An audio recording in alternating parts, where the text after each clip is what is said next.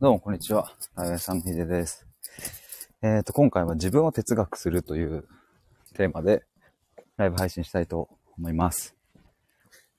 ちょっと駅までの道のりなんですけど、今日は多分ね、風はあんま強くなさそうだな。いい感じの天気ですが、まあ、今回のこの自分を哲学するっていうのは、あの、まあ、さっき、あれですね、シャワー浴びてる時にパッと湧いてきたんですけど、この単語が。あの、まあ、最近ね、僕哲学っていう言葉をよく使って、まあ、発信してますけど、まあ、哲学ってすごくこう、言葉自体はちょっと堅苦しいし、難しいイメージもあるけど、まあ、僕が言う哲学っていうのは、なんかいわゆる哲学者みたいな人たちのそういう知識とか、うん、まあなんかそういうのをたくさん知ってみたいな、そう、そういうわけじゃなくって、みんなそれぞれの中にあるまあ、自分の根底の考え、価値観、まあ、そういうものを、こう、僕は哲学と、まあ、いうふうに、まあ、ここでは言ってるわけですけども。まあ、今回ちょっとね、パッとね、シャワー浴びてる時に思いついたんですけど、まあこの自分を哲学するって、そうだな、どっから話そうか。まあ結論ね、結論、いやもうこれからは、そういう時代じゃんっっていうのがなんか、まあこれからってか今もそうだし、いやもうなんならね、それは、あの、もう哲学、それこそ哲学の歴史だってさ、ものすごいんだから、まあ別に今に始まったことじゃないんですけど、まあただ時代の流れ的に言えば、まあ、2010年代からまあ後半とかにかけて SNS がバーッとね盛り上がって、まあ今も普通にまあまだあるけど、まあ YouTuber とかね、バーッと出てきて、で、一時はあの、なりたい職業ランキング1位 YouTuber とかなったり、まあなんかこう、好きなことで生きていくとか、やりたいことを見つけて楽しく生きようぜみたいな、まあそういう時代の流れってあったと思うんですね。で、なんかそれはまだ残っているし、まあもちろんやりたいことができるに越したことはないだろうし、好きなことで生きていくとか、できたらそれはいいんだろうけど、でもなんかもうそれも、もうあともう数年もしたら、そういう流れみたいなものは、いや、なんかまあもう終わっていくだろうなという感覚もあって、というかもう終わってんのかな？どう思いますか？でね、まあ僕の感覚で言うと、好きなことを探すとか、やりたいことを探すみたいなことよりもですね、この自分を哲学するっていう、いやもうこっちじゃんっていう感じがしてきてて、なんか。で、ふとね、シャワー浴びてる時に、なんかそんなようなことも考えてたんですよ。だからまあ、まだ2023年現在では、こういう、この自分を哲学するとか、うん、そういう言葉は、まあまだ堅苦しいしね、なんか、なんかちょっとあれですけども、まあ5年して10年してったら、まあきっと、きっと、そういうのが主流になっていくじゃないか願いも込めてですけど。で、なんでそう思うかというとですね、まあ、いろいろ思うには理由があって、えっと、まず一つは、えっと、コロナですね。コロナが人間が本来持っている、まあ、考えるっていうこと、うん、そして自分の生き方を、えっと、まあ、考えて、幸せを突き詰めて、っていう風に思考していくっていうそれを、まあ、コロナが推し進めてくれたっていう、これ間違いなくあるなと思います。まあ、なぜ推し進めてくれたかというと、まあ、一つに外出できなくなった。もう一つに死を考えるきっかけが増えた。要はそのどんな人にとっても死が身近になったっていう。それによってどう生きるかというところが、まあ割と、割とテーマになったっていう。まあ、最近君たちはどう生きるかっていうね、映画もありますけど、まさにああいうタイトルとか刺さる人めちゃくちゃ多そうだなと思います。あ、ポンコツさん、こんにちは、どうも。自分を哲学するというテーマで話しておりました。今なんでコロナ禍が、その人間が本来持っている思考を推し進めてくれたかみたいなところだったかなそこを話してました。で、今何言ってたんだっけ？あ、そう、コロナ禍、あ、あ？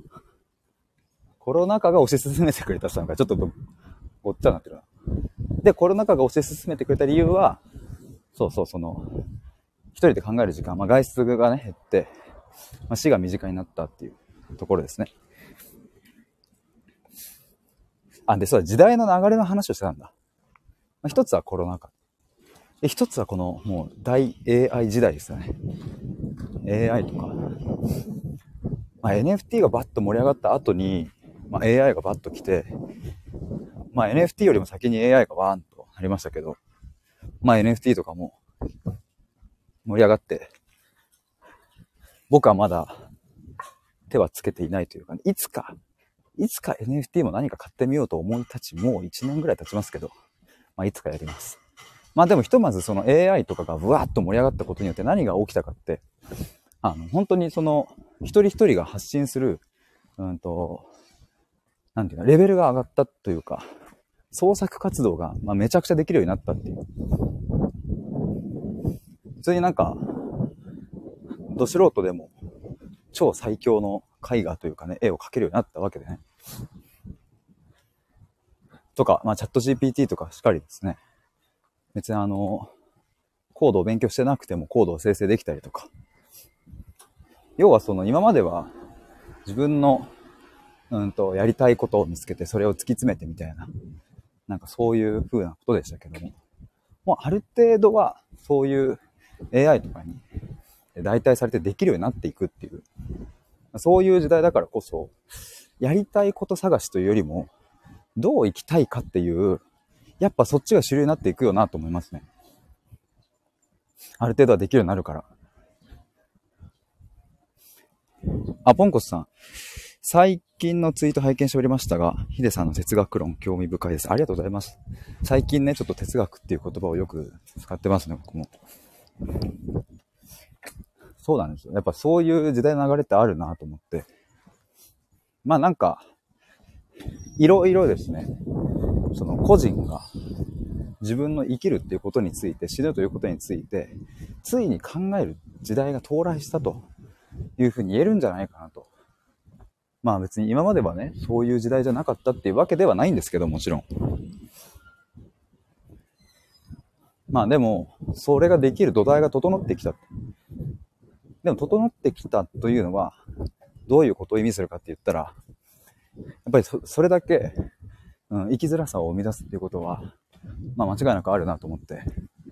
というのもね、その、うんと、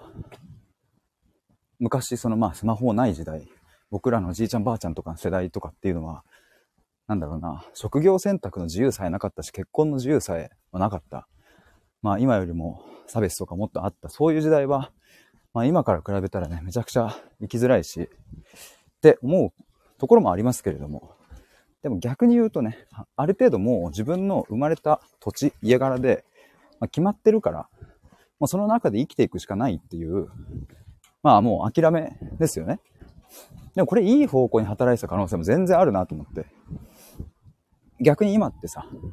転職しようと思ったらさ、転職サイト開いたらもうさ、もうえぐいほどの数出てくるわけでね。だし別に転職じゃない手段だってあるし、要はあまりにも選択肢が増えすぎて、うんと、まあ、それはね、もちろん幸せなことだけども、それと同時に、うん生きづらさも生むっていう。なぜならどう生きたいかがわからないから。どこに向かえば幸せなのかがわからないからって。やっぱり、あの、ある程度幸せとはこうであるっていうのが決まっていた時代は、もちろんね、排除も生み出すけれども、生み出しますけれども、うん、ここに向かえば幸せになれるっていう、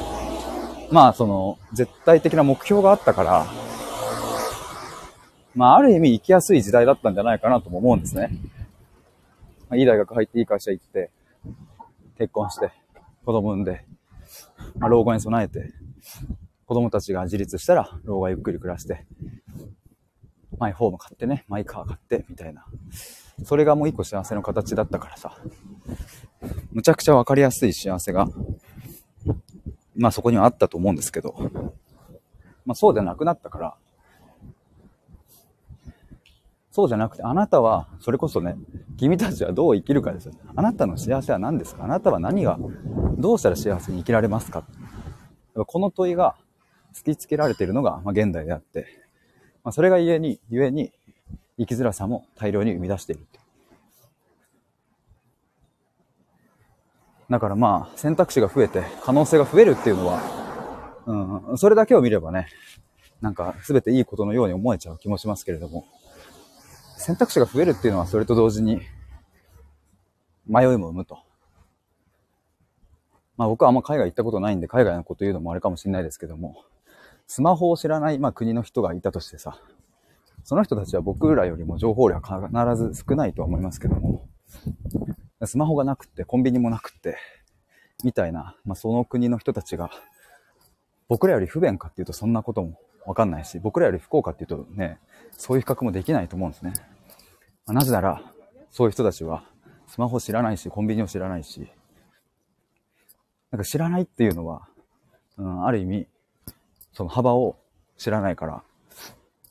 まあ、あの、なんだろうな。それは一つ幸せを作る要因にもなるなっていう。まあ、どっちがいいとかって話ではないですね、これは。まあ、今言いたかったのは、その、選択肢の多さっていうのは、まあ、時に残酷さをはらむっていうことですね。本コチさん、自分なりの価値基準を定めることですかねと、情報に振り回されず。いや、本当もうまさにそうですね。価値基準を定めるし、その基準もその時代によって、しなやかな変化ができるような、そういう定め方っていう感じですね。これって決めたらこれじゃなく、今はこれだけど、もう今日はこれだけど、明日には変わるかもしれないっていう、うん、そういう風な前提を持って自分の価値基準を定め、まあ、自分の哲学を持つっていう、そんな感じですかね。まあ、なのでちょっとそろそろ駅に着くのでまとめたいと思いますが、はいだ。まあ、この自分を哲学するっていうのが、まあ、これから、まあ、もうすでに今、むちゃくちゃ大事なことなのかなと。まあ、自分を哲学するっていうのは、あれですね。自分の根底に流れてる、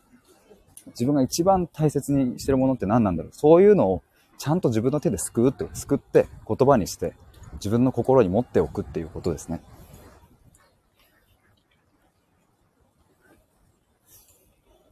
暑い。熱々。いや、潜って聞いていただいてる皆さんありがとうございます。まあ、あの、僕が今月9月1日に対話のプログラムのクライアント募集を、まあ、1名でかけましたけれども、まあ、その対話のプログラムなんてまさにこの自分を哲学するっていうところを、まあ、やってるわけでね。だからなんか、あの、そう、僕ね、一昨日ぐらいかな、僕の目指したいことって何だろうっていうのを考えてる時に出てきたのは、自分の哲学を愛せる人を増やすって、これに尽きるなと思いました。まあ言葉、表現はまた変わるかもしれないですけど、なんか自分を愛するではなくて、自分の哲学を、自分の根底に流れてるその価値観とか考え方、それを愛する、愛せることができる。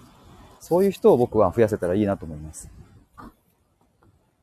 で、自分の哲学を愛することができたら、それは、あの、最終的には自分の存在そのものを愛するっていうことにつながると僕はそう思うので、まあ僕の使命としてはそこにあるかなと思いました。そんなところで、えっ、ー、と、また10月の1日に